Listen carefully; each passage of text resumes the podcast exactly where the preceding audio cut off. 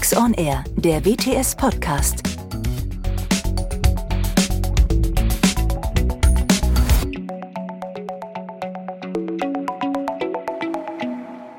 Hallo und herzlich willkommen zu einer neuen Folge unseres WTS Text Talk Köln Podcast.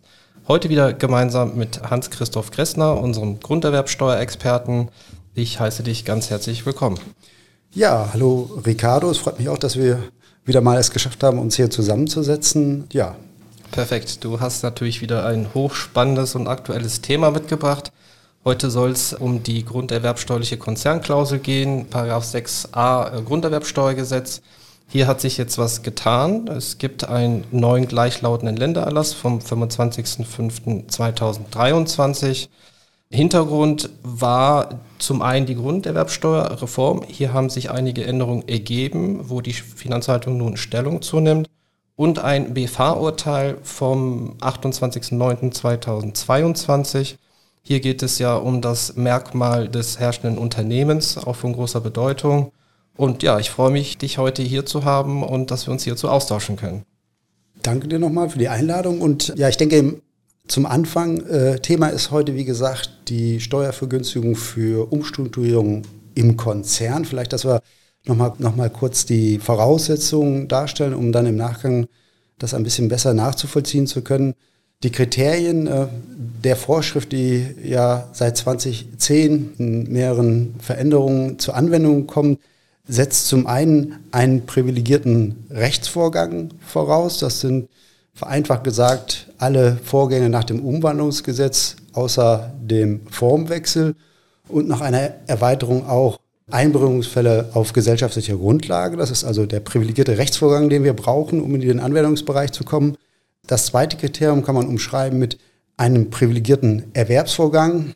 Da brauchen wir einfach einen grunderwerbsteuerbaren Erwerbsvorgang, der durch diesen Rechtsvorgang ausgelöst worden ist. Letztendlich sind fast alle Tatbestände der Grund, des Grunderwerbsteuergesetzes privilegiert, außer leider eben der originäre Grunderwerbsteuerfall, nämlich die Grundstücksübertragung. Aber ansonsten sind eigentlich alle Erwerbsvorgänge privilegiert von dieser Vorschrift. Und dann, und das ist eigentlich der Hauptstreitpunkt in der Praxis, ist dieser privilegierte Konzernsachverhalt. Und da gibt es zwei Spielarten. Es gibt einmal den Rechtsvorgang, an dem ein sogenanntes herrschendes Unternehmen und eine abhängige Gesellschaft beteiligt ist. Das ist die eine Alternative. Und dann gibt es die zweite Alternative. Da sind an dem Rechtsvorgang zwei abhängige Gesellschaften beteiligt, die einem herrschenden Unternehmen zuzuordnen sind. Es fehlt im Grunde in dieser Vorschrift leider an erheblichen Definitionen, aber zumindest findet man in dem 6a, was eine abhängige Gesellschaft ist. Das ist nämlich eine solche Gesellschaft, die unmittelbar, mittelbar eben von einem herrschenden Unternehmen gehalten wird zu mindestens 95 Prozent. Und diese Beteiligung muss mindestens fünf Jahre vor und mindestens fünf Jahre nach dem Rechtsvorgang bestanden haben.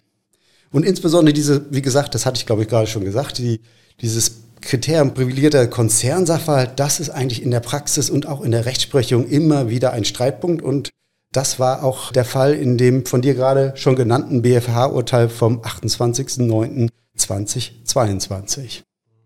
Vielen Dank, Christoph, für die kurze Einführung und nochmal das systematische Verständnis des äh, 6a.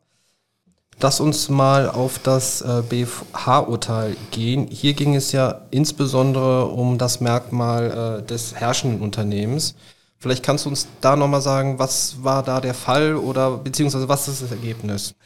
Ja, man muss sich vorstellen, also vom Sachverhalt her ging es um eine Beteiligungskette. Wir hatten ganz oben die Top-Gesellschaft, die AAG und in der Kette gab es dann eine B GmbH, C GmbH und dann ganz unten eine grundbesitzende G GmbH, alles in 100% Beteiligung.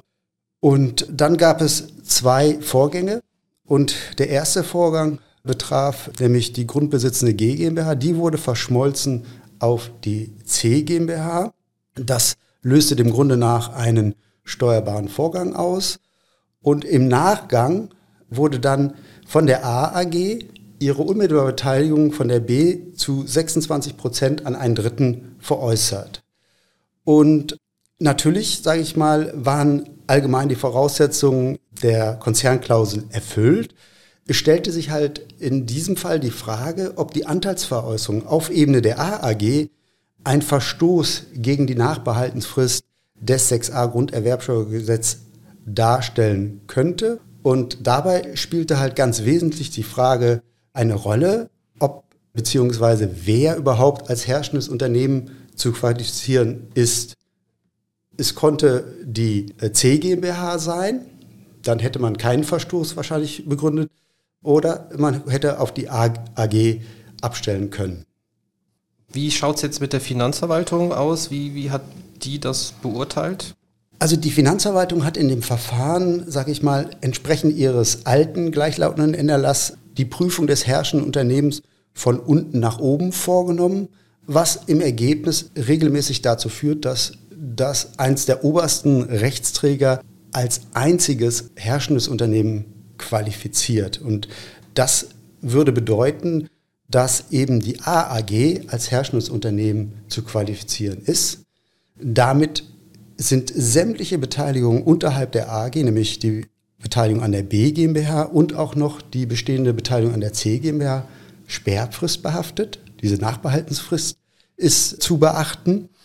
Und das führt dazu, dass eben die Veräußerung von, von 26 Prozent der AAG an der B GmbH zu einem Verstoß wird, weil man ja dann die 95 Prozent Beteiligungsquote unterschritten hätte.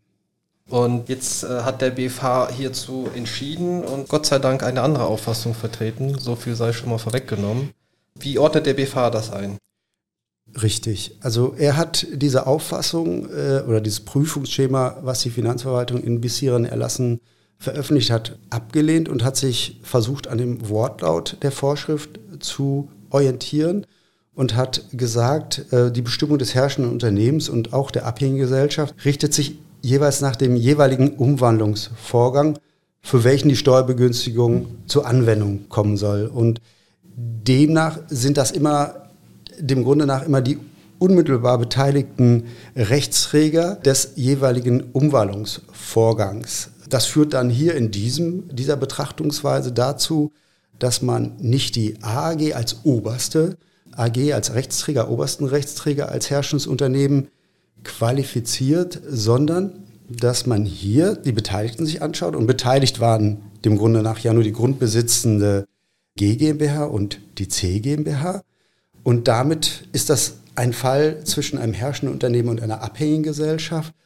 Und äh, damit spielen die Beteiligungen oberhalb des herrschenden Unternehmens, hier dann die C GmbH, keine Rolle mehr und damit auch die nachgelagerte Veräußerung der AAG und ihrer Beteiligung oder ihrer anteiligen Beteiligung an der B GmbH, was dazu führt, dass wir keinen Verstoß gegen die Nachbarverhaltensfrist haben und damit die Steuervergünstigung weiterhin anwendbar bleibt. Ja, super. Das heißt für den Steuerpflichtigen ein positives Urteil.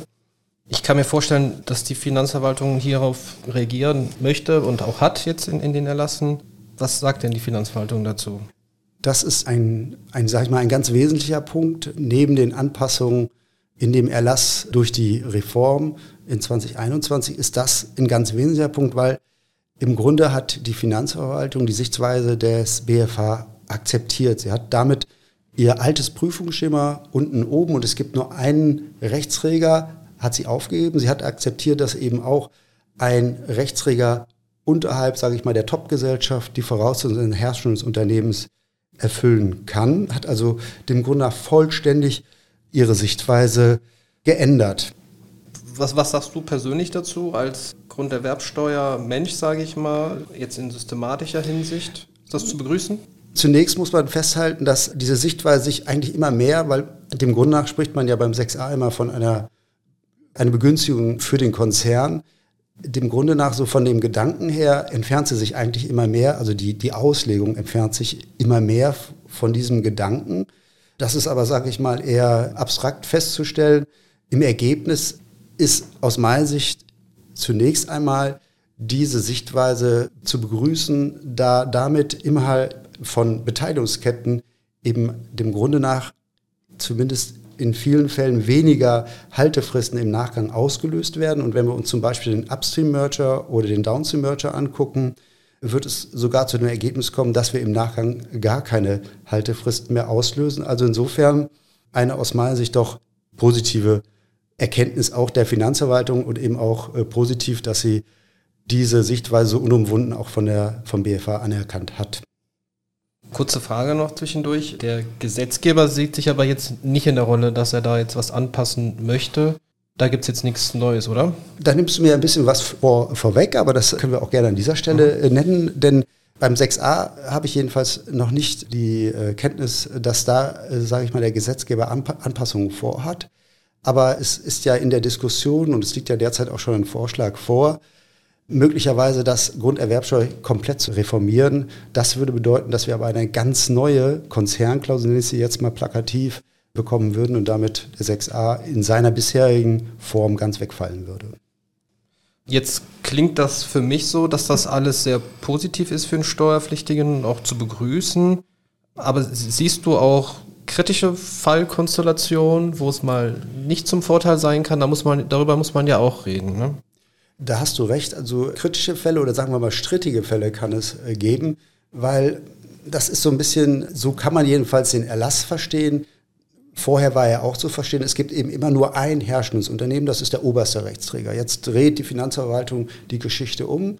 Äh, jetzt ist es der erstmögliche unterste Rechtsträger. Das ist, wie gesagt, mit Blick auf die Haltefristen grundsätzlich äh, zu begrüßen, aber zumindest stellt sich in weiteren Konstellationen wenn im Nachgang noch Umstrukturierungen gemacht werden, könnte sich dann die Frage stellen, wie ist das eigentlich in diesen Beteiligungsketten? Muss ich dann nur auf diese oder darf ich nur auf dieses einzige herrschende Unternehmen abstellen oder kann ich mich dann in der Beteiligungskette möglicherweise auch noch auf eine andere, auf ein anderes herrschendes Unternehmen berufen? Also das ist durchaus eine spannende Frage, die der Erlass leider im Moment nicht äh, vollständig beantwortet. Das heißt auch da, äh, also es gibt jetzt mehr Rechtssicherheit, aber eben alles ist auch nicht geklärt, wie so oft. Das ist Das nehmen wir mal mit so. ja, hast du recht, ja. Okay, dann, äh, wie gesagt, es ging ja jetzt hauptsächlich um, um diese Definition herrschendes Unternehmen. Ähm, Gab es jetzt darüber hinaus noch weitere Konkretisierungen durch den BFH oder die Finanzverwaltung auch jetzt in den Erlassen? Ein für mich interessanter Punkt für die Praxis ist äh, der Begriff wirtschaftliche Tätigkeit, weil der BFH hat ja auch hier, das ist ähm, der andere Punkt, wo die Finanzverwaltung zurückrudern musste, nämlich sie hatte in der Vergangenheit immer vorausgesetzt, dass ein herrschendes Unternehmen die Voraussetzungen Paragraphen 2 USTG erfüllen muss. Das hat der BFA auch verworfen, hat gesagt, das steht nicht so im 6a drin. Es muss genügen, wenn das herrschende Unternehmen eine wirtschaftliche Tätigkeit dem Grunde nach ausübt und ist es sogar möglich, dass das herrschende Unternehmen selbst gar nicht wirtschaftlich tätig ist, sondern diese wirtschaftliche Tätigkeit von den beteiligten Abhänggesellschaften sich ableitet, also so eine abgeleitete wirtschaftliche Tätigkeit.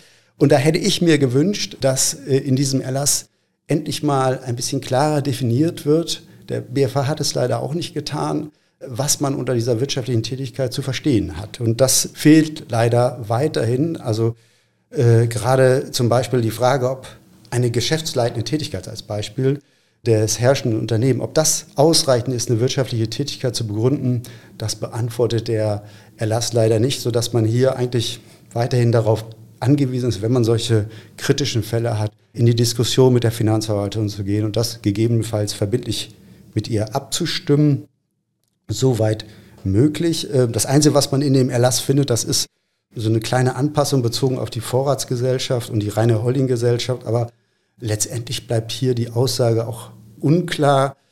Man kann daraus ableiten, dass, wie gesagt, ein Herrschungsunternehmen selbst nicht wirtschaftlich tätig sein muss, äh, in eine abgeleitete wirtschaftliche Tätigkeit, aber das hat im Grunde auch schon der BFH gesagt in seinen Urteilen und insofern bleiben die weiteren Anforderungen an dieses Kriterium wirtschaftliche Tätigkeit leider offen in der Praxis. Vielen Dank da auch nochmal für die, für die Ergänzung. Das heißt, man muss am Ende des Tages doch immer sich den Einzelfall angucken äh, in der Praxis. Das, das ist einfach so. Gibt es noch weitere wichtige Punkte für die, für die Praxis, die wir kennen sollen? Ein Punkt, den ich gerne heute noch erwähnt haben wollte, auch so ein bisschen mit Blick auf ja, dein Thema, Ricardo, ne, Erbschaftssteuer, Schenkungssteuer, und weil ich verstanden habe, dass, äh, sage ich mal, die Begründung eines Einzelunternehmens oder eine Kapitalgesellschaft aus einem Einzelunternehmen durchaus ein Instrument sein kann, bei der Nachfolgeplanung. Und, äh, also die, äh, und konkret geht es hier um die Ausgliederung eines Einzelunternehmens auf eine, eine neu zu gründende Kapitalgesellschaft. Die ist nämlich auch im Umwandlungsgesetz im 152, meine ich, so vorgesehen.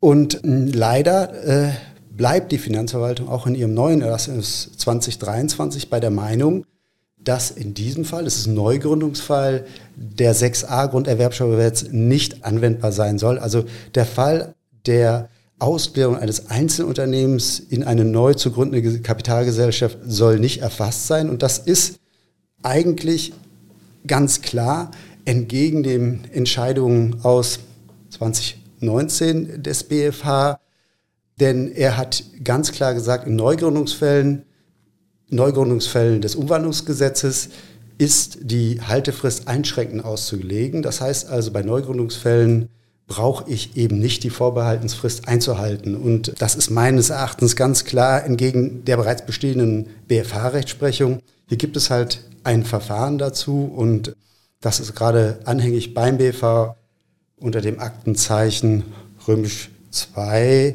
R2 aus 22. Ja, klingt äh, auch nachvollziehbar. Ähm, wie soll es sonst auch in der Praxis möglich sein, ne, die Vorbehaltensfristen einzuhalten? Okay, wie sieht es, äh, noch eine Frage, wie sieht es bei der Einbringung zur Neugründung aus? Kennt der gleichlautende Länderlass die einschränkende Auslegung des BFH zu den Haltefristen an? Er sagt dazu leider nichts. Das ist das mhm. Problem. Er, er gibt wieder, was der BFH damals zu den Umwandlungsfällen gesagt hat. Er hat also akzeptiert, dass bei Neugründungsfällen nach dem Umwandlungsgesetz eine einschränkende Auslegung zu akzeptieren ist. Aber Einbringung von Anteilen beispielsweise im Wege der Einzelrechtsnachfolge, da steht leider nichts drin. Und das ist eigentlich aus meiner Sicht ein ganz praxisrelevanter Fall. Ne? Einfach die Übertragung gegen Werbung von Gesellschaftsrechten, von Anteilen an einen Grundbesitz in Gesellschaft ist also durchaus ein ganz gängiger Vorgang. Und da wäre es halt super wichtig zu wissen, ob die Finanzverwaltung, wie sie dazu steht. Und hierzu gibt es aber zumindest, sage ich mal, zwei Entscheidungen des Hessischen Finanzgerichts aus dem Jahre 2022, die sich mit dieser Frage auseinandersetzen. Die lassen zumindest erkennen, dass die Gerichte nicht ganz abgeneigt sind, auch hier die Rechtsprechung des BFH anzuwenden. Endgültiges werden wir dann wissen, weil nämlich zwei Verfahren auch wiederum beim BFH anhängig sind, wenn der BFH hierüber final entschieden hat. Letzte Frage. Wie siehst du die weitere Entwicklung für die grunderwerbsteuerliche Konzernklausel? Ja, ich hatte ja schon zum Ausdruck gebracht, dass durchaus immer noch Fragen offen bleiben. Stichwort wirtschaftliche Tätigkeit. Das wird weiterhin ein Streitpunkt bleiben, wenn es den 6a in seiner Form so gibt. Dann gibt es auch noch weitere Fragen, die beim BFH anhängig sind zur Auslegung der Vor- und Nachbehaltensfrist, insbesondere aus meiner Sicht auch der interessanten Frage der Anrechnung von Besitzzeiten bei Gesamtrechtsnachfolge. Also es ist sicher, dass der 6a weiterhin, sage ich mal, ein Streitfall sein wird, wenn er so bleibt, wie er kommt. Wenn er so bleibt, wie er kommt, denn das hatte ich, da hattest du mich ja schon vorhin drauf äh, angesprochen, wenn nicht tatsächlich das Reformverhaben so kommt, wie es diskutiert wird, das bedeutet, 6a wird vollkommen abgeschafft. Es wird ein anderer Gedanke eines Konzernbefreiungstatbestandes geschaffen, unabhängig von Haltefristen, was dann auch zu begrüßen wäre, rechtsformneutral. Ja, aber da wird man jetzt abwarten, wie die Politik bis Ende des Jahres mit umgeht. Im Moment haben wir den 6a und ich denke, da haben wir auch äußerst spannende Fragen, die wir hier zu klären haben. Vielen Dank, lieber Christoph, für deine, für deine Expertise. Ich hoffe, für, für den einen oder anderen war was Neues, Interessantes dabei. Erlauben Sie mir abschließend noch einen, einen Hinweis. Wir haben jetzt ja heute auch nur punktuell über Themen aus dem Erlass gesprochen. Hans-Christoph Gressner hat einen Beitrag geschrieben in der NWB Steuer- und Wirtschaftsrecht in der Ausgabe 30. Den Beitrag finden Sie auf Seite 2090. Das heißt, wenn Sie hier nochmal weiter und tiefer einsteigen wollen, dann verweise ich sehr gerne auf diese Veröffentlichung. Damit sind wir auch schon am Ende dieser Folge angekommen. Ich bedanke mich ganz herzlich nochmal bei dir und auch bei unseren Zuhörern fürs Zuhören. Wenn Sie Anmerkungen, Anregungen, Hinweise haben, freuen wir uns immer sehr gerne darüber. Schicken Sie uns gerne eine E-Mail an die Adresse podcast.wts.de Und ja, ich freue mich auf unseren nächsten Podcast, Christoph. Ja, bis bald. Ja, und ich glaube, ich nehme nicht zu viel mehr weg. Das nächste Thema wird sich mit der Schenkungssteuer und Erbschaftssteuer auseinandersetzen. Vielen Dank nochmal, Carlo.